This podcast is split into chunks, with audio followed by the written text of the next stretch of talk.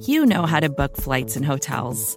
All you're missing is a tool to help you plan that unbelievable travel experience. That's why you need Viator. Book guided tours, excursions, and more in one place. There are over 300,000 travel experiences to choose from, so you can find something for everyone. And Viator offers free cancellation and 24/7 customer support for worry-free travel. Download the Viator app now and use code Viator10 for 10% off your first booking in the app. Find travel experiences for you. Do more with Viator.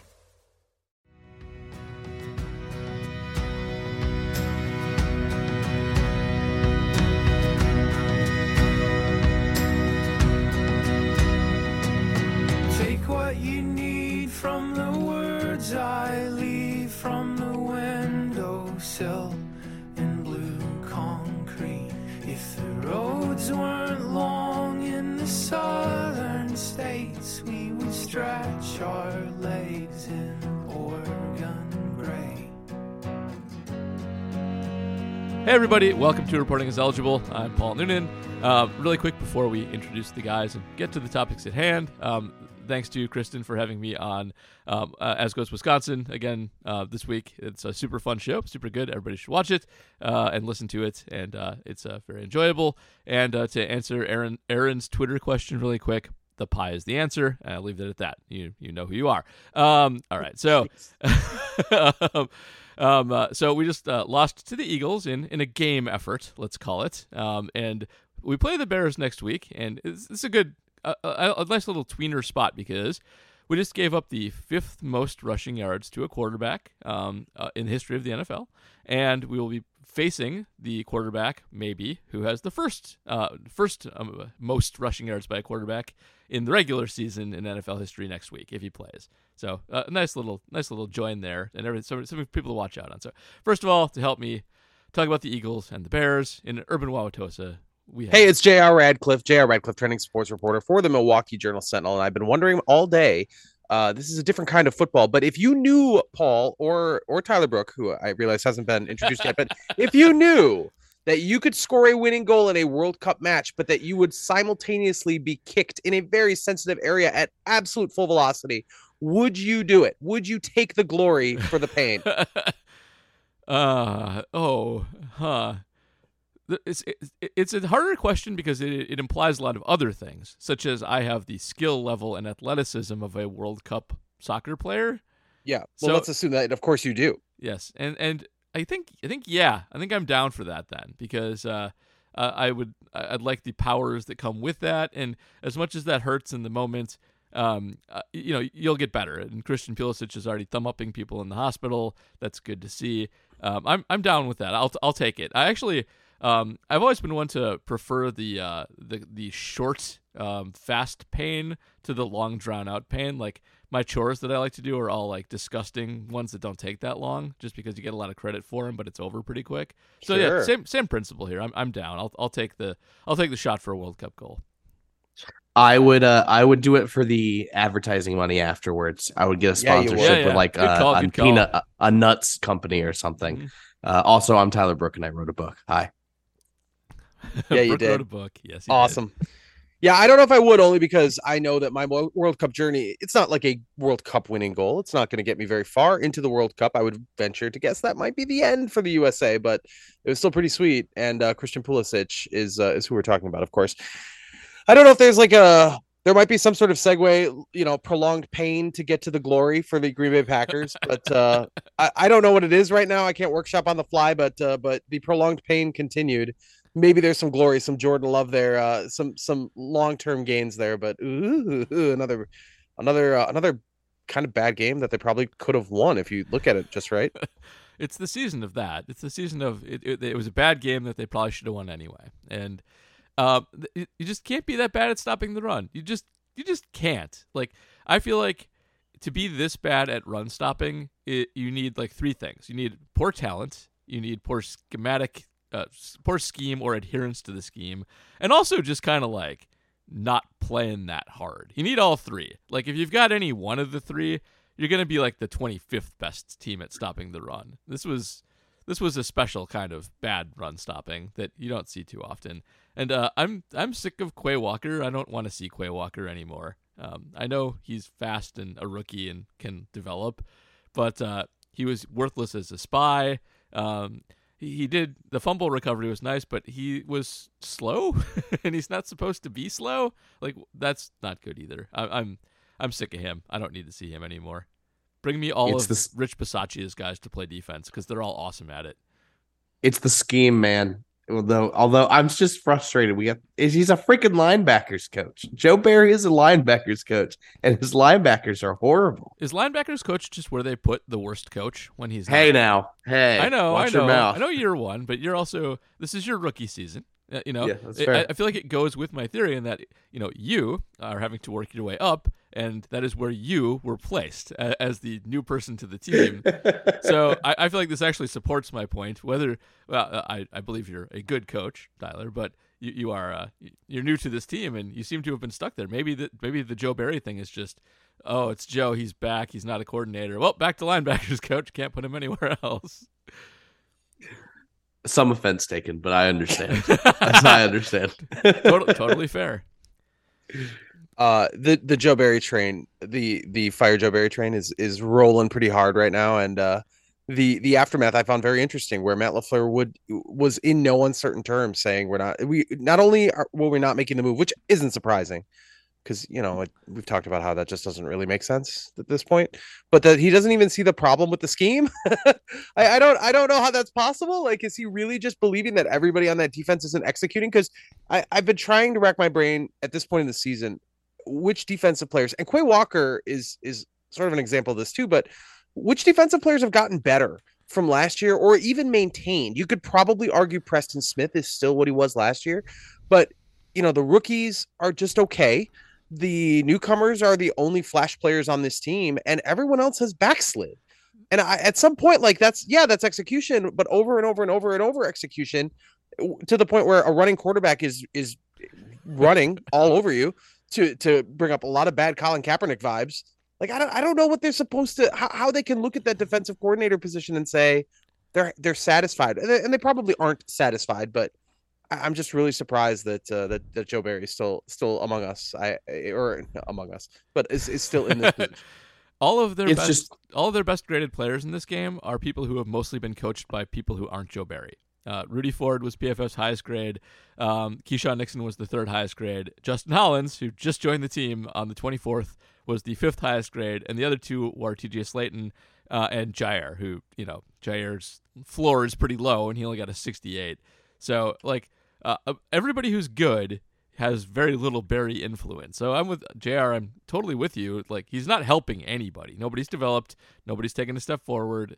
You could have argued Gary, I guess, but he's not here anymore. So that's kind of it. He's good. He's continued to develop. Yeah.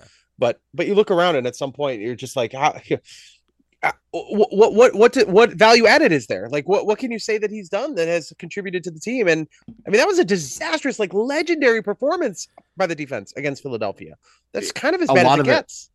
A lot of it felt like effort. I mean, you just saw body language and things like that. Like, I think guys have just kind of quit on Barry. I mean, Jaire Alexander was flexing after forearm shivving a guy. He definitely has quit. Jaire's just out there doing whatever he wants. That's it. I love this, because when you say Jaire, you always kind of sound like you're saying JR, and it's JR has quit. He's just out here doing whatever he wants. I should probably wear shades for this podcast, quite honestly. We'll get you the white Jaire shades. Those would be pretty glorious. That's correct. Yes, because this podcast is this podcast. We should mention that the Packers in this game allowed the 8th most rushing yards of the Super Bowl era, which is really something when you think about it, especially given, like, in the 80s, people ran like 50 times a game kind of normally. And it's really an impressive feat in the modern NFL to do that kind of thing. So I'm still blown away by the stat that it showed. Like, it was the most rushing yards the Eagles have had as a franchise since 1948. You shouldn't be setting, like, post World War II era records in 2022. That should not be happening. Dang, guys. So do we know exactly what's going on with the defense? And more importantly, what they could possibly do to fix, at least in the short term, plug some of the holes in the levee? Why would you want to fix anything right now? Well, let's just let it all burn. Let's assume we do want to win for purposes of this. Yeah. Oh, the Bears. It's Bears week. I do want to win this. Yeah. It's Bears week. But we should at some point though talk about the draft, because now we can actually talk about the elite prospects available in the NFL draft. But anyway, carry on. I do think personnel-wise, there are light up front, and they could just become heavier up front by moving a few things around. And I now think Kenny Clark incurs too much damage at nose. I think he goes through these ups and downs, and I think that his downs are actually related to just going up against what turn out to be much larger players double-teaming him for a lot of the season, a lot of the time. You get more out of him on the edge, I think, on the defensive line edge, than you do in the middle. And, like, put Slayton in the middle. He's huge. He's a giant person. He can occupy, space and blockers and anchor that and let people around him do work. So one way to fix it would be to make that change, and also just keep Lowry out except for passing downs. Like, that too would also be a big help. Yeah. He's not horrible at passing downs. He's got one move, and that's I'm going to run through you. Yeah. But sometimes it works. Against the run, it's awful. Yeah, that's his skill is just that. That is the only thing Dean Lowry is good at. He doesn't need to be out there for any kind of running down. And just get Wyatt more snaps. Like, just do it. Just put him out there. He pops when he's on. Like, go Clark, Wyatt, and then Slayton in the middle. You can work with that. That should be okay. Wyatt's definitely gonna have to figure out that when he's not blocked, he cannot fly upfield because someone's about to trap block him or wham, and he's going to die. So, also true. Because teams have now figured that out. That's on film. He's going to start getting attacked a lot. That's just a rookie thing. He'll figure that out. He's flashed, though. He's starting to play a little bit more, and by a little bit more, we mean between 15 and 20 snaps a game. And he's doing okay. Like, his first step is pretty dang quick, and it can really help him win some leverage battles. And then all of a sudden, he's in the backfield. Really rough year for Adrian Amos. Feels like safety and Savage went out. Savage wasn't going to be in their nickel package, and then he goes out the first opportunity he gets on the field. But Rudy Ford is the best safety on this team, and it's not particularly close. Nope. And that's us. Did we decide? I forgot. They traded for him, right? He wasn't a street free agent, or he was a street free agent. Yeah. Yeah, guys, that is not what you want. Currently, really surprising. Currently the second ranked overall safety in PFF grading, by the way. But that's, of course, nonsense because they're bad, and he has played 2 games. But just want to throw it up. Rudy Ford's been good. Not just an upgrade over terrible Darnell Savage. He's actually been legit good. But it's the safety situation's quite dire. It's not good. They've been counting on Amos for a long time and assuming Savage for a long time, and age and what happens when you assume have now caught up with them. Yeah, that's a real bummer. And what about, you said Jaire is quit. Is that all it is? Because I think it kind of look. I mean, I won't say it's a bad year for him. It's not a bad year, but he certainly isn't the player he was before his injury, and he's just, I don't know.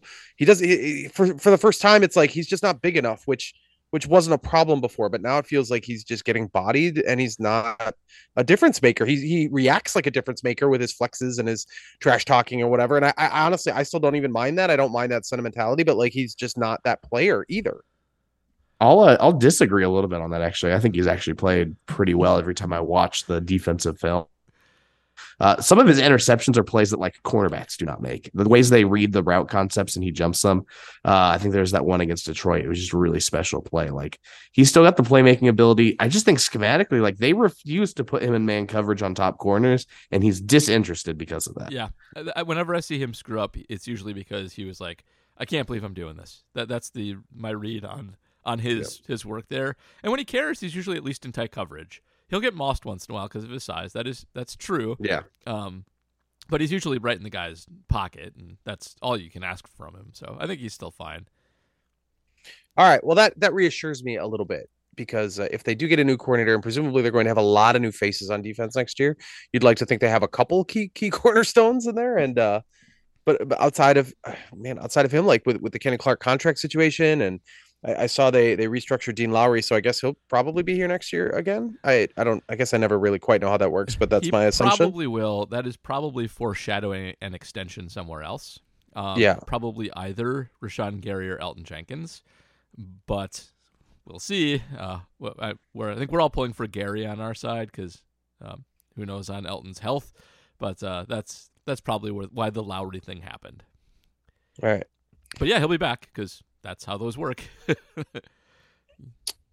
If they do decide to move on from Joe Barry after the season, there's this too obvious to actually ever happen scenario developing with the Badgers shocking the world on Sunday and going with Luke Fickell from Cincinnati as their next head coach. Great hire, but they already had Jim Leonhard, defensive coordinator, who's very seemed like he had certainly the inside track to have the job, and a guy who was offered the defensive coordinator position reportedly in Green Bay. So it feels like that would be a match kind of made in heaven, but I don't know. I don't know if anything has changed since they offered it to him. I suppose it has a little. There's always the spurn, the emotions that come with being spurned. So you do wonder a little bit if the Packers would go that route again since he turned them down.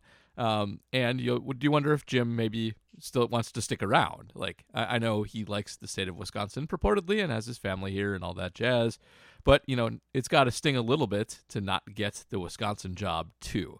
But I do think that he was by far their front runner when they were interviewing, and that we have Joe Barry as a low risk, low research backup. And if they should still be interested, like nothing has happened that should change their opinion of what Jim Leonhard brings to the table. It's just right there for them. So I hope that they actually do approach it that way. He's young. He is, an up and coming defensive coordinator, not a retread. They should do that.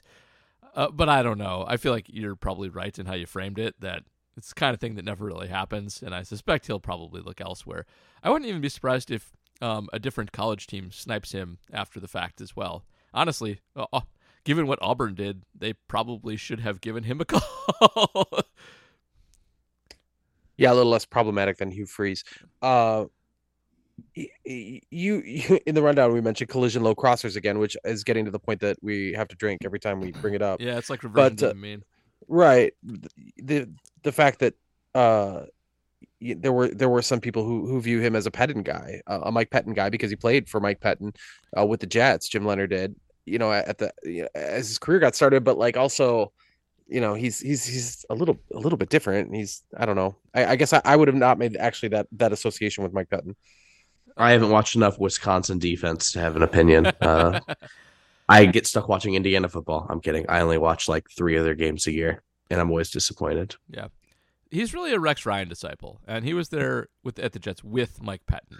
But one of the things I like about Collision Low Crossers is that it is, first of all, very neutral in how it goes about its fact reporting, but it's very clear that Ryan and Leonhard are sort of the implementers and the savants of the defense, and that Pettine is the implementer, and that whenever Pettine gets to take over that defense, they struggle.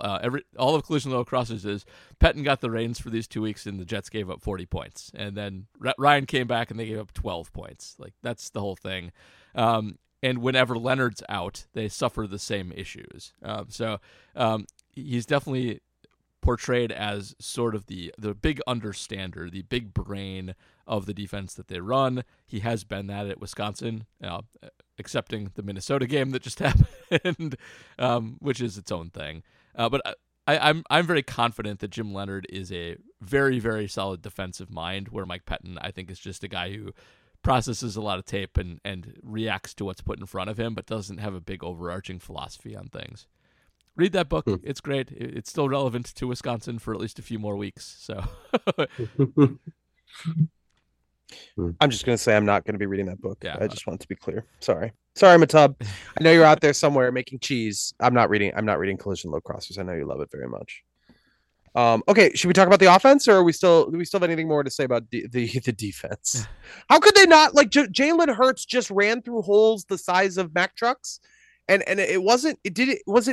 I mean, you guys helped me with this, but they didn't look like complicated play calls.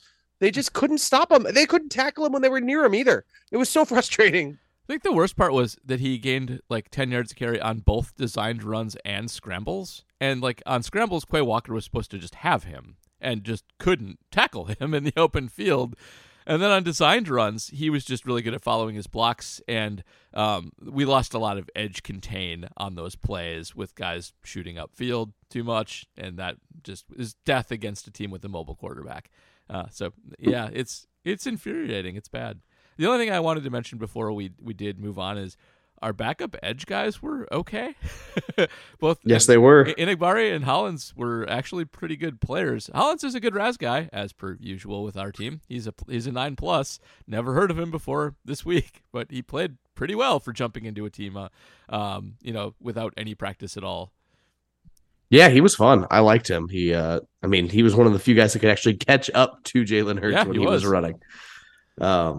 Yeah, and then Inagbari just gets better every week. Like, not only has he shown a couple flashes as a pass rusher, but like his run defense, and that's where I thought he really stood out in South Carolina. Everyone was talking about his production, but like I thought he was strong as shit, and he did a great job stacking blockers. Yep. And he's starting to show that part, and that's what I get really excited about because that was his bread and butter in college. Watch out, man. I think like he's a very legitimate third edge for this team. With you on that. I loved his just production stats in college and how much those popped and how much he fell despite being so good. Like production. Oh, I was fired up on that draft pick. I'll tell you what. Yeah, totally. I know edge is an athletic position and I get why he fell, but I love when outliers fall. I love it. And that's what happened there. All right. On the offensive side of the ball, Aaron Rodgers. He played through injury, and then he sustained a new one. So he ended up, of course, going out with Jordan Love. I thought Aaron Jones looked incredible. Like he's catching the end zone when he was running hard. He's had a Pro Bowl season, has he not? I guess I don't know if the production will be there ultimately, but that's not on him. He just looks so confident running the football. Pretty nice year for him, I guess. And then Christian Watson is electric again. So. At least there's those developments. At least you have that this year. And Christian Watson became a stud. Yeah. And A.J. Dillon, yeah. Dillon played well for once, for the first time all year. Also good to see. The good thing about Jones was he hadn't really had a good receiving game in a while. He had been a non-factor, and he was absolutely dominant in this game. I think he will be a Pro Bowl back this year. He taps enough of the advanced stats, and his yards per carry is just like off the charts good too. Yeah. I think he'll be there, and I think he'll even get a bump for.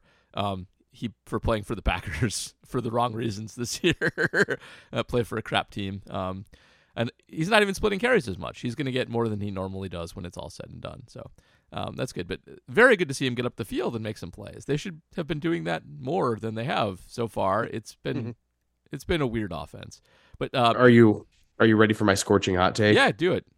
I think Christian Watson makes the Pro Bowl. I love it. I love it a lot.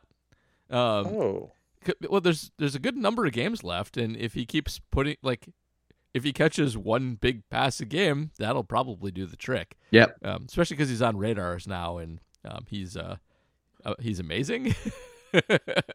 I think he's going to hit double-digit touchdowns at some point. It's like, oh shit, and he's making enough. For the Pro Bowl, it's a popularity contest, right? And the NFL is pumping a lot of his highlights and things like that. Like he's getting a ton of buzz. And that just plays a factor. He's an exciting player, and people like that. Yeah, every touchdown he scores is also just incredible to watch. Yeah, absolutely. In this game, he was making Eagles look slow. Everybody chasing him looked like they weren't NFL players, and it was kind of thing like as soon as he caught it, like Tyler, I don't know about you, but as soon as he caught that ball, I was like, well, that's a touchdown. Like I was like, nobody's catching him running across the field full speed like that. He's going to get the corner and he's going to score, and he did. And he's a threat every time. So I love that hot take. It's really good. We should go see what the odds of it gambling-wise are. So that's excellent. Anecdotally, so fast. He makes fast people look not fast. Mm-hmm. Anecdotally, I feel like you're talking about the way the league is kind of pimping him up a little bit. That there's always a rookie receiver that catches the imagination of NFL fans, and maybe that carries him to the Pro Bowl. I feel like I think if George Pickens was on any other team, he would also be that guy because every catch he makes is like a diving one-handed catch, but that's because every throw to him is just trash. George Pickens is really good. He's just not going to end up with the counting stats because he's a Steeler. I am so happy I got to see him live on Monday. For all the awful football I saw in Colts Steelers, I got to see George Pickens. And he got a 2-point conversion and hit the Cristiano Ronaldo celebration, which I very much enjoyed. I also think Garrett Wilson's going to take off now that Zach Wilson has been put out to pasture as well. That guy's amazing. Yeah. All right, so back to Aaron Rodgers. He threw 2 interceptions. One was a weirdo deflection, and one was man, like it came at a time where I thought he was looking pretty good early, and it looked like he was pretty comfortable, and through a just confident slow pass to, was that the safety who just like picked it out of the air no problem? Like it was wild. I couldn't believe my own eyes, because it just looked so assured, and it was just right to the guy. Super weird. He aggressively threw Tyler Davis under the bus on that one. Yeah, he did. He got baited by Reed Blankenship on that play, and he deserves the blame for that one. That was a ball that Aaron should have. I think he was picking on a rookie a little bit too. Like Reed Blankenship's an undrafted free agent who doesn't look like he would be a very good safety. And, like Jim Leonhard. Like Jim Leonhard. He very much like Jim Leonhard, and he got him. He fooled him into that throw, and he made it count. Do either of you watch New Girl? No, dude. I've seen a smattering of them. There's just a great quote from it, and all I thought of immediately when that pick was a white man. No. Yeah, that was bad stuff. And you know what? He has got.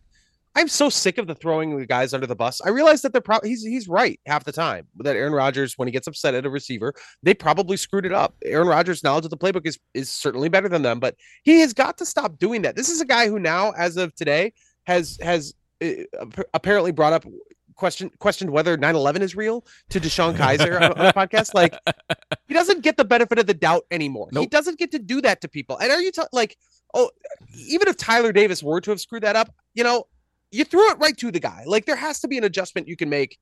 You're Aaron Rodgers, you know, like it's not all scheme and design and, oh, he went 2 feet the wrong way. Like, you're Aaron Rodgers. You can't make it play like that. You can't. He doesn't get the benefit of the doubt. Yeah. Aaron's reality is now quite suspect. That is absolutely correct. We got hints of it before, but Deshaun Kaiser's interview was really something. Aaron believes in a lot of not real things. But also, it's Tyler Davis. First of all, Tyler Davis being on the field continues to be a weird thing in the first place. Baffling. Truly baffling. There's a good chance Aaron's responsible for it, because it's one of the reasons that unqualified people end up on the field. And you have to know what you're throwing to there. Tyler Davis isn't going to make a huge cutback to break up your crappy throw and break up an interception. It's not his game. Like, Allen Lazard might do that for you. Cobb might do that for you. Tyler Davis not going to do it. You can't make risky throws to Tyler Davis. He's terrible.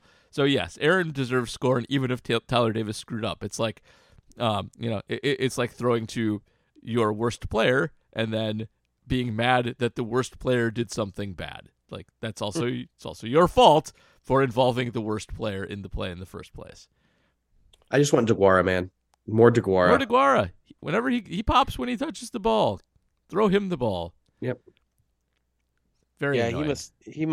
Aaron Rodgers must not like him for some reason. Or something. I don't know. He did not like him last year. He screamed at him a lot last year. He's in the doghouse.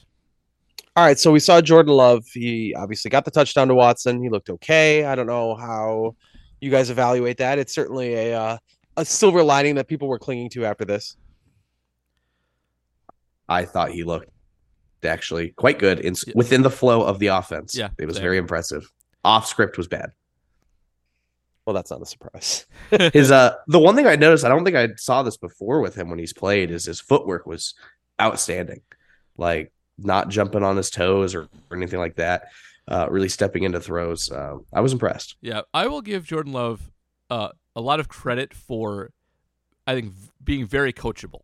When he's been out there and struggling, it's been because he's working on things. You can see him working on it. Like, you can see him, like, literally like counting his steps on his drop back, planting his feet, and like being like, okay, plant feet, and then like wheeling around and delivering on a strict count. Like he has struggled a lot in the past because he's clearly been working on mechanics and just the flow. And this is the first time I've seen him play where he looks like he's just going out and playing quarterback. And it looks like a lot of those mechanical lessons have actually stuck. He threw a good ball. Yeah. He threw on time. The out he threw to Allen Lazard for a first down was a phenomenal throw from the opposite hash that got there just in a millisecond. Like, showing off that arm. Aaron struggles with that throw a good amount. Like, that's not his wheelhouse.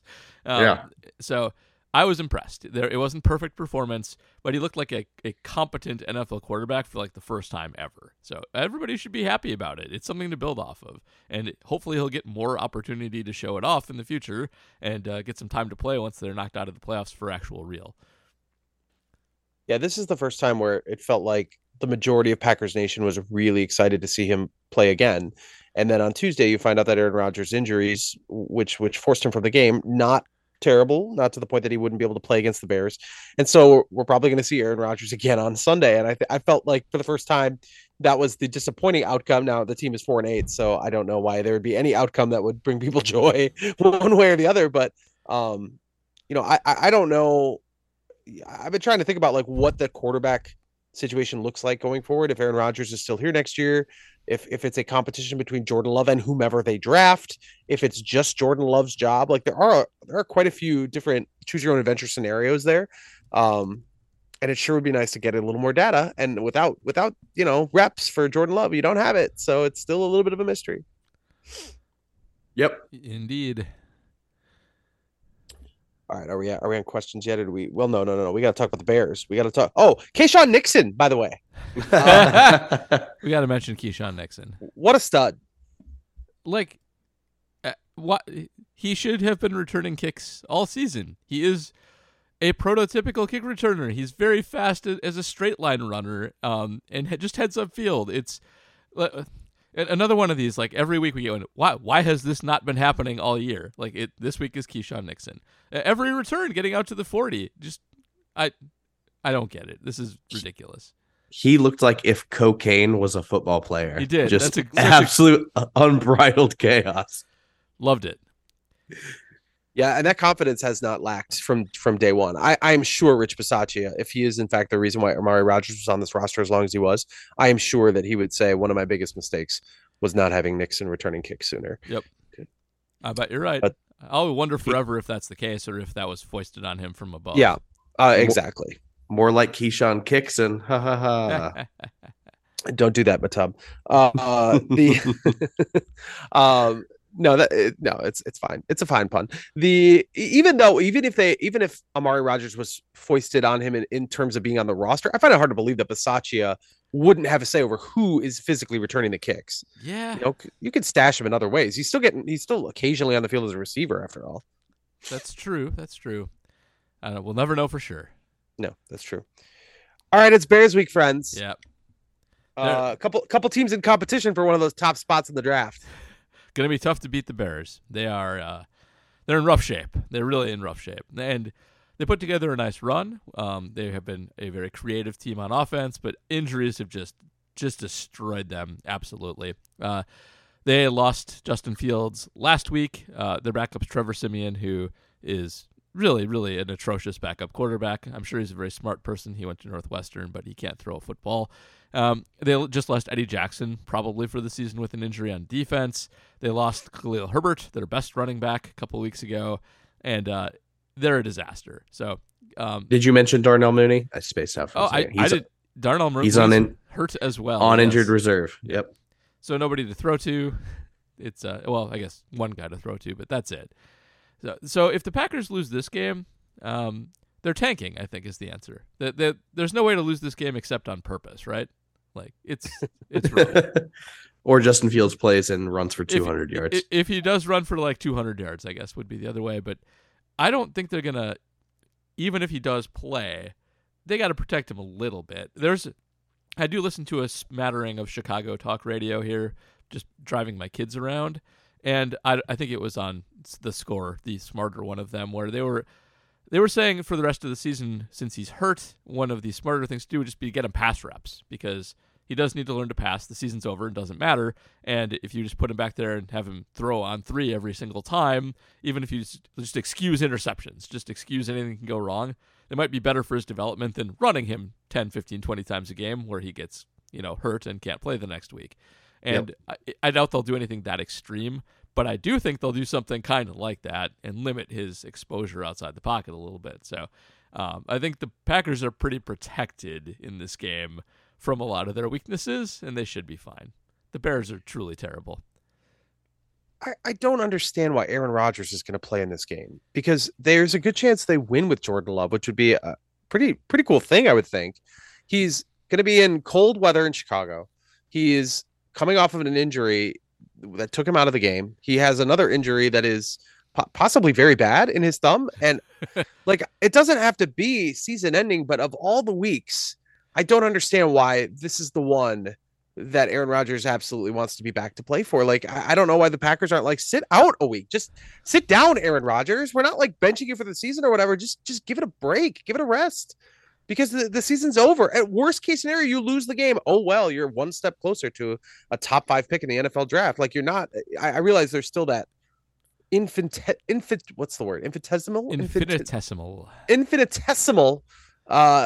possibility that they still make the playoffs, but come on. I don't know that. It. Oh, I was going to say, you know, that meme of men will do anything but go to therapy. Aaron Rodgers will do anything but let Jordan Love play quarterback. I think that's right. And this is, I think, in Aaron's mind, a chance for easy stats to pad his totals a little bit. It's a low-risk game where he's not going to be facing a fierce pass rush or a fierce defense at all. And if you let Love play this game in particular, it might make the rest of your season look quite bad in retrospect. So he's not letting that happen. I think that's a lot of it. This is a lot of Aaron ego and a lot of Aaron work product protection by going out and not letting Love play in this game in particular. Another day is here, and you're ready for it. What to wear? Check. Breakfast, lunch, and dinner? Check. Planning for what's next and how to save for it? That's where Bank of America can help. For your financial to-dos, Bank of America has experts ready to help get you closer to your goals. Get started at one of our local financial centers or 24/7 in our mobile banking app. Find a location near you at bankofamerica.com/talktous. What would you like the power to do? Mobile banking requires downloading the app and is only available for select devices. Message and data rates may apply. Bank of America NA, member FDIC. Yeah. All right. Should we get to questions? Let's go. Let's do it. There's so many. Let's ride. All right. We'll start with, of course, Patreon questions. Patrons get question priority here on reporting as eligible. Mark Putscarby, shout out to me. We're starting with this. I'm disappointed that JR wasn't on the podcast last week when the Hunter Renfrow trade broke. Would love to have heard his immediate reaction, but on to the question, which, by the way, I was driving to Kentucky as you were podcasting. So the trade broke while I was driving to Kentucky. I'm somewhere in southern Indiana. Shout out to Tyler Brooke, and saw the little alert on my phone. But, you know, as I was driving, I didn't want to like investigate it too much. So I saw Hunter Renfrow traded for pitchers, and like that's all I could see on the alert. So I'm just like, man, who do the Angels have? Like, who's somebody that could really help them next year? And then I saw the names. I'm like, oh, no. Jansen Junk. No. I mean, that's a terrible name in addition to just being, and I mean, he might contribute. I don't know, but it was. It's just asking for you to make fun of it 10 years from now. That's why this trade exists. That's exactly right. All right. So, Mark, on to your actual question. If you had to build a football team of only 11 current Packer players, all 11 play on every snap on offense, defense, and special teams, what 11 Packers would you choose? And what is the highest level of competition that team could beat? What a very specific question. I don't know to go one at a time or if we need to just put a bunch together, but I can go first. I would go with, most of the offensive line. Let's assume Gary's hurt. You want to have fun with this? I'll go quick. Mostly because the offensive line will do about as good as the defensive line does. Because the defensive line is terrible. And I will take Jaire as a receiver. So that's fine. I'll take Watson obviously as a receiver as well. And other than that, I think I'm going mostly offense, and not too much defense, even though the defense is got some talent on it. But like, what are you going to put Adrian Amos at? That's tough. Christian Watson can be back at third safety and catch bombs. That's totally fine. But I think I'm going mostly the offense. The only problem there is quarterback, of course, where you can't really field that guy as a defensive player, which is your big weakness in the second part of the question. I'm going everybody but adding Jaire as a cornerback, everybody on offense, no other changes. And they could beat all high school teams for sure, and I think most college teams, because the difference between NFL players and college players is still just a huge, huge amount. And while they might struggle against like Alabama or the bigwigs, they're going to still destroy like most middle-tier teams without any problem. So that's that. I'm leaning on offense here. I want to score points, play from ahead, and I can just rely on the athleticism of offensive players to get the rest done. I cut out, but did you guys add Keisean Nixon? I didn't, but probably should. Nixon on that team. Need him for special teams, so that's a good point. Yeah. Cut A.J. Dillon for Keisean Nixon. That works. Yeah, that sounds good. I like that. Yeah, and you know, if we want to get really technical about it, well, they're going to get hurt, so it's going to be a crap show, even against college teams. Yeah. But now I feel like I'm not appreciating the exercise enough. So, all right, Jay Google says, did they make a mistake in not trading Aaron Jones at the deadline, considering he may not be back next year? I think that's a good question. Yeah, I'll take this the controversial. Yes, because Aaron Jones is awesome, and he's a running back, and he won't be on the next good Packer team, and he won't age well because no running backs do. And he is awesome, but you could have gotten some value for him, and it would have been fine and helped your tanking. Now, if they rally him back and make the playoffs on the running game, I'll look stupid for this, but no, you don't want to hold on to running backs too long. They should have traded him. I'm a heartless GM who doesn't care for running backs no matter what. Draft them in day 3 and don't re-sign them. Absolutely. That's what I do. I just think it's completely defensible, though, because for one thing, they probably already knew Kylan Hill wasn't going to be it. If they had no problems parting ways with him when they did. So there's a scarcity of talent at the running back room for if nothing else. Secondly, like they sold, you know, like they went all out to win this season. This is an investment they made, and that would be a heck of a surrender that early in the season where the trade deadline was. Even though things were not looking good and not pointing in the right direction, they were still very much alive for the postseason. They just, if they turn the ship around, I just think that would have been, I just think it's completely defensible that they did nothing. Now, obviously in retrospect, yeah, they should have traded everybody because they're going to suck next year anyway too. So like who's not on the table, but I don't know how they could have done it then. It just wasn't right. The NFL should move the deadline back. It doesn't get action because it's too early. And if it was 3 weeks later, it would have been a different story. Yeah, I agree with that. All right, you're either a smart fella or a fart smeller. Am I imagining things, or does Jordan Love just look better throwing the ball than he had before? It seems like his release is quicker, he has more poise, and almost even had a bit of Rodgers-esque sling to his passes that he didn't before. How much hopium do you suppose I'm inhaling to be getting even remotely excited by his one quarter of play? This is the same game that happened in 2006 when Aaron Rodgers came in and against the Cowboys with Favre out. And everyone was like, oh, he might not suck after all. That's nice. I don't think the release was quicker, but I definitely think the footwork was better. The accuracy was there. And, you just seem more confident. Yeah, he looked like a natural playing at the position. I think his release actually did look a little quicker, but it first of all, it's judgment call. And second of all, he had the slowest release ever. So even a minor tick up would still be slow, but it's not a strength. But yeah, he looked good. He was powering it in. He has a great arm, and he looked like a confident, actual quarterback and not just a robot executing on orders. So yeah, good to see. Gosh, it is so, a what if. So, Romeo Doubs not being here is such a what if. If you want to dream a little bit on Love, like a little bit, I wrote a piece, actually a couple summers ago now, about quarterback development. It was 3 parts. And one of the pieces in it was a bit of film study that was done by a guy named Tim Dix, who doesn't do this anymore, and I wish he did, who quantified all of the quarterbacks of the last, 4 years, given when he wrote the piece, based on basically counting frames of tape and distances that the ball traveled and doing calculations based on that. He's worked with Rob Arthur, the baseball prospectus guy who can always tell when the ball is juiced based on its spin rate, based off of frame analysis on TV broadcasts, and basically did the same thing for quarterbacks.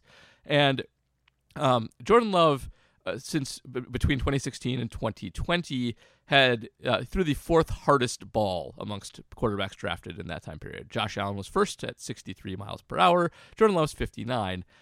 Jordan Love's release time, though, is very much like Allen's, and his trigger time, which is the amount of time it takes him to deliver the ball once he makes his read, is even slower. That was a Josh Allen problem as well. And that one, the trigger time, is specifically what Josh Allen fixed. Usually you can't fix processing time and accuracy with quarterbacks. Allen did. He's the one exception to that. Love in this game, in this very small sample size, once he made his read, was very quick to deliver the ball. Now, he still has his big, long arms, and it takes him forever to actually throw the thing. But he was much more decisive. And if you can fix that, that's like 2/3 of the way to a pretty good quarterback. So something to keep an eye on in future games is see when he locks onto a guy and how long it takes him to get the ball out after that. The faster that is, the better for Love going forward. PJ Wessel says, what's more likely for the 2023 season, Jim Leonhard as defensive coordinator or Jordan Love starts at least 9 games? Which would you choose? Ooh. Oh, boy. Leonhard? Yeah, I think Rodgers comes back. I do too. I'll go with Leonhard as well, and I would choose that as well. And I think Rodgers comes back too because he can. He has all the cards here. So I think that's what I also would play football for one more year for $60 million. Yep. Yeah, I think the bottom line too is Aaron Rodgers will give them a better chance to win next year than Jordan Love. I can't say that with 100% certainty, but it's still probable. In all likelihood, yeah. So yeah, and next year, if Rodgers is truly bad, they will have a little more leverage to sit him because they're not on the hook for another year with him. Yeah. So I think they might get bolder. And I'll take any defensive coordinator aside from Joe Barry as a potential upgrade. Like that is the biggest difference maker they could do. This is like your coaching version of the running back now. Just draft him in the third round. You don't have to worry about it. Just anything. Anything is an improvement now. Ryan Ziegler says in the NFC North, it's a race to the bottom. Who ends up with the best draft slot? Because it's possible that Love ruins a tank with competent quarterback play. Should Rodgers go on IR? Yeah, the Bears are gonna finish at the bottom. Yeah, the Packers are still gonna finish in second because the Packers' schedule for the rest of the year is trash except for Miami. Minnesota, yes, is fine, but they are.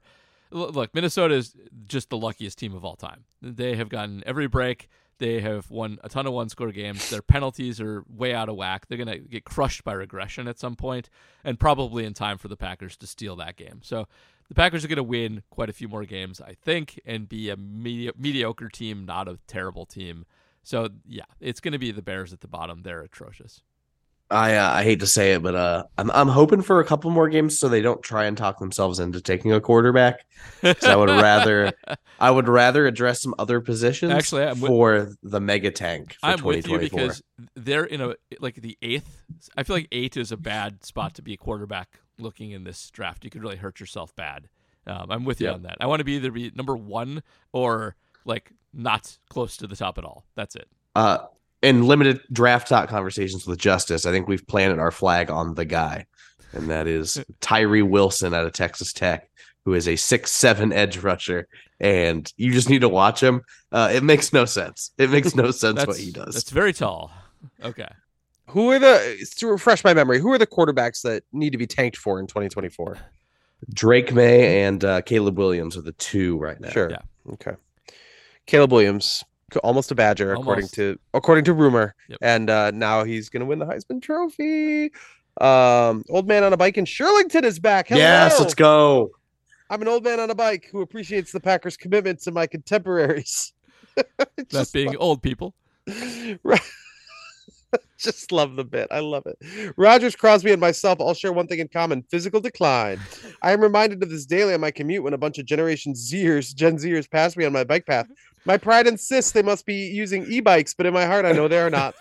Wow. Watching the Packers play the Eagles brought these thoughts to the fore.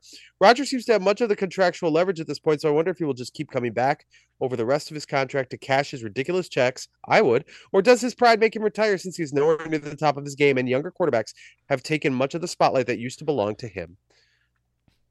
Aaron Rodgers is, I really am with you guys. He's not going to retire here. Nope. I think if there's one thing that I wouldn't call Aaron Rodgers' biggest strength, it's self-awareness. So I'm gonna... No, it's not. Let's also why did Tom Brady walk away? Because of his family, and he turned his back on that. But Aaron Rodgers doesn't even. I mean, obviously, live your life however you want. The man doesn't even have a family to walk away from or not walk away from. So he's in this thing, right? And he's not going to retire the same time Tom Brady does. We've talked about that before. Yeah. He is not going to share that Hall of Fame stage. No, he's not. And he'll be back for all those reasons. He'll get paid a lot. He has nobody pulling him away from the game. And he's not going to be the warm-up for Tom Brady at the Hall of Fame. It's not going to happen. So, yeah, he's coming back. He probably should retire, but he's not going to. I mean, this is a guy who comes on every Tuesday and has a 40-minute conversation with Pat McAfee. He loves this. He loves the spotlight. He loves the game in weird ways. This is his identity, man. And I mean, again, I'm crossing over into like psychoanalyzing, which is crazy to do with this particular person, but also in general. So it's probably just take it for what it's worth. But like this dude does not sound like somebody who's like gassed. He's ready for this over and over and over again until he gets exactly the situation he wants on his way out. He should retire and take over Coast to Coast AM. That's what he should do. Jeez. He's so weird. Tim Brown. Paul has always held that we've seen nothing from Jordan Love that would lead you to believe he can be a successful NFL quarterback. Did that change Sunday night? That's his first question. Yes, it did. He was good. It's something to build off of. It's a small sample size. He might still suck, but he looked good for the first time. So it's better than not looking good. I'll tell you what. I think it was his first throw. Darius Sloan to throw to his primary read, and he caught wind of that and hit the check down. Yep. That was that's a mature play. I was impressed. It was really well done. And I saw that on Tyler's tweet thread of film breakdown, which you should all go watch. But yeah, he didn't get tricked. Aaron got tricked in the game. Jordan Love did not get tricked in the game. Also, I just saw today for the first time Jordan Love sticking his tongue out on one of those throws. It was incredible. Yep. I loved that. Yeah, that was a fun little nugget, but also, I don't know, again, a nice sign that he's a little more comfortable than he used to be. Tim's second question, how soon is Jim Leonhard the defensive coordinator in Green Bay, or does he? A lot of Jim Leonhard questions. I mean, if you could be here, Tyler, you could understand the love and the Jim Leonhard is Wisconsin, yep. You know, like former walk-on from a tiny town in Wisconsin, Tony, Wisconsin, who became, you know, has elevated. There's a lot of people who are stunned that he's not the coach. Even the people who understand why they would fire Luke Fickell. He is so beloved in this state. And for a guy who turned down a defensive coordinator job to go back to Madison, I mean, that's hardcore to be a coordinator, not to be a head coach, to be a coordinator. So like there's still people who think he might stay on staff. Of course not. But like that sentiment has not completely left the fan base. So I think people really believe in the fit there. And I don't know, maybe, but it's a little too obvious for it to actually happen at this point, I think. I don't know if we're breaking any news here, but we got a little wind that Fickell might be bringing a different defensive coordinator to Wisconsin. Oh, I didn't know that, but that doesn't surprise me. Of course he would. Of course he would. Keith Keskinen asks if Jordan Love is him, capital H. He will be, and I will take no further questions. That's in parenthetical. During the last few games of the season, would you be willing to take on the $40 million cap hit in 2023 that comes with trading Rodgers for draft picks in 2023? So the problem with that, right, is the would have to be 2024 picks because you can't realistically trade him until after June 1st. That's correct. That is the big problem. The logistical problem with this move is it has to come post June 1st. So, you can't. It devalues things a little bit, but I mean, if Jordan Love, if he like plays like an MVP for the rest of the season, and you are convinced that that's going to be, then you pick up his option, which he still has, and you do that with Rodgers, and you trade him for future picks. Yeah, you do that. But I still don't think that will happen, and it's tough. Rodgers holds a lot of cards here. He's kind of got to help you with all this stuff. Retiring or trading, he can be a huge pain and dictate a lot of things. So he doesn't have no trade clause, but he's Aaron Rodgers, and he can be a huge pain in the ass, regardless of that. So it's just logistically difficult to trade him and get value. My favorite suggestion was Archon in our Slack suggesting that we just collude with the team, have them pick for us with the picks that we've already fascinating. Deserved. It's theoretically not illegal, right? You can just tell them we want these players with these picks, then we'll trade you Rodgers. You should be able to do that. There's no rule against it. It sounds risky as hell. That sounds like a terrible idea. Although I know it happens in the NBA, sort of. So I should have finished Keith's thought. He said he messed around with SpotTrack's team management tool, was able to trade Rodgers and make a few cuts and restructures to secure about $12 million in cap space. Didn't include trading Bakhtiari or other potential vets. How much would you want in terms of 2023 picks to take the cap hit of a pre-June 1st trade? But you guys are saying can't do it. Not happening. Yeah. All right. You can't feel the team. Like, it's too hard. Dr. Hillbilly says Jaire Alexander looks not great this season. Same with Kenny Clark, Razul, Darnell Savage, and a whole host of other vets who are under contract next year. Setting aside Mr. Special Case, the quarterback himself, all capitalized, what longtime vets would you try to foist off on other teams in exchange for shiny new draft picks? It's, I keep looking at the cap sheet, and like, you can, even if you trade a lot of these guys, you're still taking on massive cap hits. Yeah. They have to field a football team next year.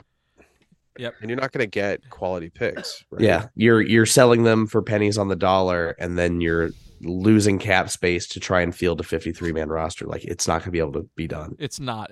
And you might be able to maybe do one or two. Yeah. Take the dead cap hit, but that you're very limited. Like, you kind of got to pick your spots to that, because the dead cap hit is so, like we talked about Kenny Clark last week. If you do that, he still has a massive dead cap hit next year. And so you can do like him if you can get good value for it, but then you can't do anybody else because you have to have enough money to actually field an NFL football team, which is very difficult to do. There's not a lot here that you can. Savage is probably the one that you can move the easiest, but he's not worth very much. He's pretty crappy. They're in a bad situation. It's going to be hard to get value for just about anybody that is, you know, somebody you would want to move on from. You could trade valuable people, but you can't trade the washed up guys. It's not going to be movable. Would, as we look back, the Rasul Douglas deal, I feel like might have been a misstep. Would you do that one again if you had the chance? I actually would. I don't think he's been okay. I don't think he's been that bad. I'd love to see him with a different coordinator, and I think he's actually a fine. They've been so much worse at cornerback than Rasul Douglas in the past. He's okay. Yep. Okay. Yeah, that's cool. All right. Tom Hates says, it seems the Packers have been terrible against the run for the last few years. With the Eagles game being a clear example, they also seem to allow quarterbacks to set rushing records every time they play a mobile quarterback. I went back and looked, and they finished in the top 10 in rush DVOA only 3 times in the last 20 years and have an average rush DVOA rank of 20th. Why have the Packers been so bad against the run and unable to find some way to fix this? They said we have Dean Lowry. We don't need to add D lineman. That happened for how many years? 8. Yep. 8. So I mean, some of this is what you talked about, where being bad against the run doesn't necessarily negate you as being a good football team, and that's proven out for the Packers. Yeah, and a lot of it is by design. And when you have to pay Aaron market rates every once in a while, you're not going to be able to pay everybody on the rest of the team to be good in every aspect of the rest of football. That's where they've chosen to be bad more often than not. Dom Capers, I think, was an early recognizer of the efficiency of not spending a lot on rush defense. It's just that they have these seasons where they're not just bad, but atrocious in run defense. You can be bad. The trick is not being one of the worst teams in the league, and that happens too much, and that's why they get burned so badly. That's something that could be biting the Eagles in the butt here in coming weeks. The Eagles have definitely been exposed the same way. The Packers ran with impunity. They've had this problem all season as well. They're 26th against the run in DVOA. They're probably worse now. I actually haven't looked that they came into this game 26th in DVOA. So, but that's why a lot of times when you start to hit cap issues, it's the first thing to go. It's just you got to cut somewhere, and it's usually one of the first things to get cut. Justin saying, based on Tankathon, looks like we have the complete control over having the second worst record in the NFL, or at least tied for it. What strategy can we deploy to ensure we land a top 3 pick? Danny Etling season. Yeah, just skip over it. Jordan Love entirely. You'd have to actually try to lose. They're going to have a serious problem doing it. I forgot about Danny Etling. I maintain the practice squad roster every week, and I still haven't thought about him in a long time, man. All right. They're too good, and their schedule's too bad to do too poorly without actively tanking. Nick H says, I'm pretty sure I saw the Eagles' right guard with long hair facing left instead of forward pre-snap during the first quarter. In the moment, I assumed that was illegal, or he simply jumped early, or he got stuck looking left and simply had to freeze until the ball was snapped. Maybe my eyes were playing tricks on me. Can you either confirm or deny what I saw? Is this sort of thing allowed? I mean, no flag was tossed, so I assume so, but it did look strange. Does that happen where linemen get caught looking, I guess, right? They get distracted, and then they're kind of frozen in place until the ball is snapped for those couple seconds. So I'm not sure what he's referring to. Yeah, I should have gone and looked at this. I didn't see it on play or replay, but facing left can mean a lot of things. Like head turned, yeah, because they're looking at the ball a lot of the time to see it move. But like facing left sounds like actually lined up, not facing forward. And that I'm not as sure about. It's probably legal, I guess. I can't think of any, like, set just means on the line of scrimmage in your stance. And I don't think that there's a prescribed way that you have to be on the line of scrimmage other than in your stance. So I think it's legal, but don't know why you do it. Don't know what's going on there. I'll go look for it and see if I can post a picture of it if I can find it. But not sure. It's weird. Maybe they're onto something. This is where the game often certainly eludes me and other people. The rules around line of scrimmage, the neutral zone, very guys with their hands down or not. Like, there's so many nuances to that, rules and strategy and stunts and everything. It can get very complicated. Don't tell my head coaches, but I agree. All right, sounds good. K7 says Joe Barry has made all of his best players disappear. Does he qualify as a magician? I'm asking on behalf of Magicians Local 385th. We deserve to be taken seriously. Oh my gosh, outstanding reference. He is a magician. He's turned something into nothing, which is physically impossible. Patrick Detmer says, which would you deem to be less effective, Sean Ryan the player or the performance enhancing substances for which Sean Ryan tested? If you are gonna get caught, you have to be better than Sean Ryan. That's just the one thing. You're taking a huge risk if you suck and are on PEDs. Don't do that. Well, I think maybe it was Justice suggested that what if they actually switched the drug test with him and A.J. Dillon? Oh, that's a good thought. Yeah. Like, Sean Ryan, you're not going to play this year. You need to take one for this team, my friend. I am so confused by Sean Ryan because when they drafted him, I was kind of excited. He was a pretty solid left tackle for UCLA.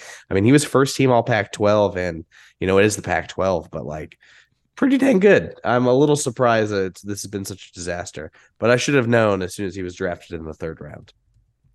Yeah, the third round, the place, there's always dark something wasteland. In the third round.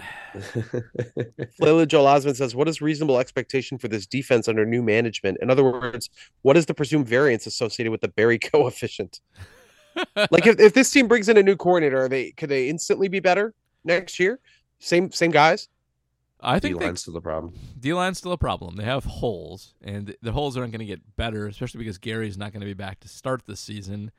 But I do think they will instantly be better. Yes, they will get a bounce. I think that Joe Barry is a sub-replacement level defensive coordinator, and that they will get almost an immediate uptick from an average defensive coordinator. Like, no question, like like 15th-ish defense immediately with nothing else. Nick H said, we've seen Jordan Love throw some ducks in the past, but the majority of the passes last night were high velocity spirals. Do you think he just needed a little adrenaline to step things up, considering his playing time in the past has either been garbage time or preseason snaps?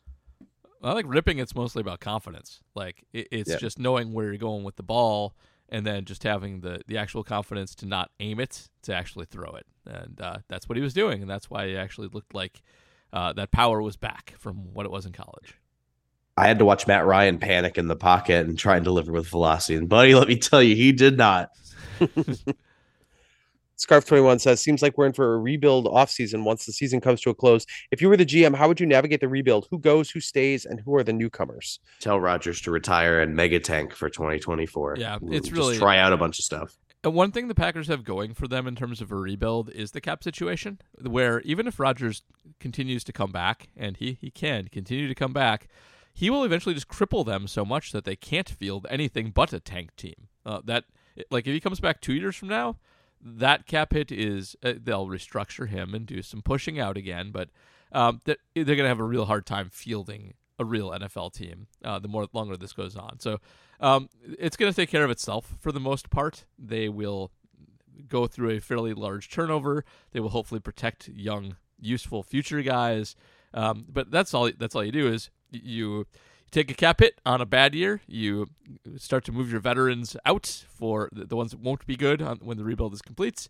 And the cap situation is going to do a lot of work for them because they're going to have tough decisions to make. And there's no way around it. The NFL cap is the NFL cap. It's tough. Price Trozen says, since we have added Sean Ryan to the third round bust pile, what do you think of this idea? I propose the Packers look for the highest RAS player possible, no matter his position, and just go on that alone for the next year's third round. Third round is jinxed anyhow, so I say go full Costanza and get nuts. I mean, aren't they already kind of doing that anyway in many cases? They're just taking the highest RAS guy on the board? I think they should take they should do the other Costanza theory, where if every instinct you has is wrong, then the opposite must be correct, and take the lowest guy on their board in the third round, just see what happens. I think the third round is just the round of guys scouts liked with problems, and that's who's left from your first two round evaluations. And I don't even know how to fix this, other than I would start looking at high ceiling fourth round guys and maybe move them up a little bit. And I think that would be how I would fix it. I would add extra weight to the deficiencies of my third round scouting picks and add extra benefits to the positives of my fourth and fifth round, and that's what I would do. This is still random. They're next guy they draft in the third round is going to be a Hall of Famer. I'm calling it right now. It'll be Michael Penix. So yeah, you're right. Yeah, let's ride. Let's move to Twitter questions. We've had a lot of them today, so we're almost done. Jonathan Deal: how long can a player's coach like Matt continue to support an unpopular coordinator until the locker room turns against him? Might have already done it. Might have already happened. At least with Barry. I don't know about with Blair. Yeah, this is one of those things you just don't know unless you're in the locker room, pretty much. It's not, but credibility does become an issue at some point. If somebody's not doing their job, you can only stick up with them so long, and they're getting to that point for sure. I wonder how, this is, just the era we're in. The players are online. Their families are online. It's not college. They're not like kids, so they're not maybe as malleable or impressionable, but I'm sure everyone on that team knows how the outside world views Joe Barry. And, that probably sinks in to some degree. I don't know how much the head coach has to deal with that, here's what's out there, but here's what we know. And here's what we believe, things like that. There's so much for a head coach to have to deal with. Yep. I don't know how they are able to balance all of it. Lucky on Twitter says Love needs to be optioned by May. Rodgers ideally shouldn't retire until after June 1st to break his deal across two seasons. So that gives Rodgers all of May to blow up the franchise, right? Kind of, yes. The timing on the fifth year for Jordan and Aaron, the ability to do stuff with Aaron is tricky, and it gives Aaron a lot of potential to mess things up if he decides to do retirement or trade. So maybe, yeah, good observation. It's possible that May could be a little dicey. They're going to pick up that fifth year option because they can't realistically believe they're going to contend in 2023. So I don't know why they would just also pick it up because cut costs there. You try and make them into an asset too. Right. Worst case, you do that.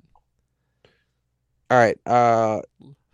From Crow Pack Crow. Is Hunter Renfrow playing baseball for the Brewers or football for the Raiders? On a more serious note, does it make sense to put Crosby on IR and test Ahmed in the remaining 5 games, or the long-term kicker solution needs to be found in the offseason, for example, through the draft? That's interesting. I hadn't thought about that. It absolutely makes sense to you, but they won't do it because it's a legacy thing. Yep. They're going to let Mason go off into the sunset, kicking for the team, not getting the ball to the end zone. Kicking his field goals halfway up the posts instead of all the way to the top of the post like he used to, and they do need to fix it next year. It's bad. It's very bad. Mason should have retired at the end of last year. He can't kick anymore. So yeah, you're right. But they won't. They'll keep him. This is such an individual aspect of the sport. You don't need reps to get on the same page with your teammates. You don't need if kickers come out of the womb either good or not good. So I don't think you really need to even worry about it yet. You don't need to get a guy reps to be good. Either somebody just appears out of thin air and will save them or won't be, there's no need here. Draft Michigan's kicker. That's all you want to do. The Colts cut their kicker in the middle of the season and just found a guy just waiting out there. And I watched him drill a 53-yarder last week, and he's been good all year. I feel like teams make kicker scouting way harder than it needs to be. Honestly, most of it's about leg strength and accuracy. There's nuance to it. It's definitely a skill, but it's a skill you can't really judge over a one-season sample. And most kickers are going to be okay at it with a big enough leg. The leg's the hard thing to get. Just do that, and then just train accuracy. That's fine. All right, we're done. Before we go, JR, anything to plug? We've been writing a lot about Luke Fickell and the Badgers coaching change. I think I saw earlier today we had 11 stories on our site with Luke Fickell's name in the headline, and then 2 other related stories. So there is a ton on the Badgers situation. That's obviously the hot item right now. So just doing a little writing about that. I had a couple Badger stories. I did try to refresh my Packer the number of starting quarterbacks that the Chicago Bears have had in the Favre Rodgers era, since this could theoretically be the final Aaron Rodgers game against the Bears. Do you guys know what that number is? How many quarterbacks now that Trevor Siemian has joined that illustrious fraternity? I don't. I know from the '85 Super Bowl to now, but I don't know the Aaron Rodgers Favre era because I wrote a song about it. So that's right. 36 quarterbacks have started games for the Bears since Brett Favre took the helm. Now, there are other, of course, quarterbacks for the Packers besides Favre and Rodgers who've started games. Jordan Love, Seneca Wallace has one. There's a few others in there, but Matt Flynn, of course, I think has the most. But yeah, that's a tough scene. So I'm not sure if it'll be Simeon or Justin Fields on Sunday, but dusting that one off, refreshing it, and getting it ready for public consumption again as the Packers take on the Bears. Nathan Peterman lurking too, and almost started last week, and that needs to happen. The Peterman. Yeah. There's no way that's an NFL bit, right? Like, there is collusion, and the collusion is to continue the Nathan Peterman thing. Oh yeah, that he will continue to get starts, even though no one believes that he should still be getting starts. Over, I'm sure there are plenty of other capable guys who could get those opportunities before him. He's some kind of GM Fantasy League's loser trophy. That's what he is. What a great way to put it. Oh, man. It's wild. The Nathan Peterman bit. We're going to be talking about it in like 2030. He's still going to be in the league. He probably will. Tyler, anything? We talked about it a little bit on here, but I did a whole Twitter thread on every single throw Jordan Love made just because I was very curious to go back. If you want a little bit more detail instead of checking on Twitter, I did write the film study up on Acme Packing Company. I didn't watch any other film from this game because I'm just kind of numb at this point. I usually watch the film of the entire game, but like this, talking about, I was like, I could watch the defense. I was like, do I really want to watch the defense give up 363 yards again? I couldn't bring myself to do it. Hopefully it's a little better next week, but I think we're in burnout stage. We're getting near the end of the season. High school football is over. I'm tired, man. I'm ready for a little break. Amen to that. I have my my recap up in the Shepherd Express. You can read that right now. I will write something for the site for the rest of the week, but I, like Tyler, am suffering from burnout as well. And Tyler, since you weren't here last week, you missed my question for you. I wasn't here last week either, but I left a question for you because Monroe won the high school football title in Wisconsin. Yes, I saw this. You heard it. Okay. So what does it take to get Carmel against Apple Valley, the Carmel Apple Bowl? How are we gonna make that happen? Oh, I don't know. We do play out of state teams. We played we played Trinity in Louisville, Kentucky every year. We played MLK in Detroit last year, and then we played another Detroit team this year. Really? I'm a little worried about the budget then. I'm not sure you're going to make it to Minnesota. That's a tough one. Minnesota's pretty far. Yeah. Pretty far. Fun fact, though, last season we did play Dante Moore, who was a 5-star quarterback that's now going to Oregon. So shout out Justice. Nice. That's cool. That is cool. All right. Good. Also, I'm glad we got to the Carmel Apple question because I was sad last week. All right, last thing from me. Next week during the bye week, if Matt finishes my art, I'll have a game that I'm writing for the site called Big 12's RP Woe, which is an RPO simulator. So keep an eye out for that too. That's it. We did it. Yep. We'll be mini pod will of course be later this week, probably on Friday, and we'll be back next week to recap the Bears. However that goes, hopefully we'll still be alive. But enjoy the game.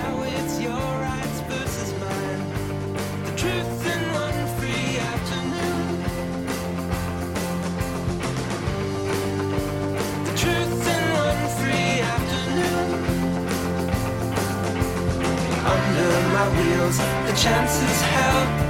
Gave me to save me from myself. Spectacles painted with my shaking hand. Fingers and paints we brought. Thinking we'd need them when we're not. Flying the flags of new empires and rags. A new empire.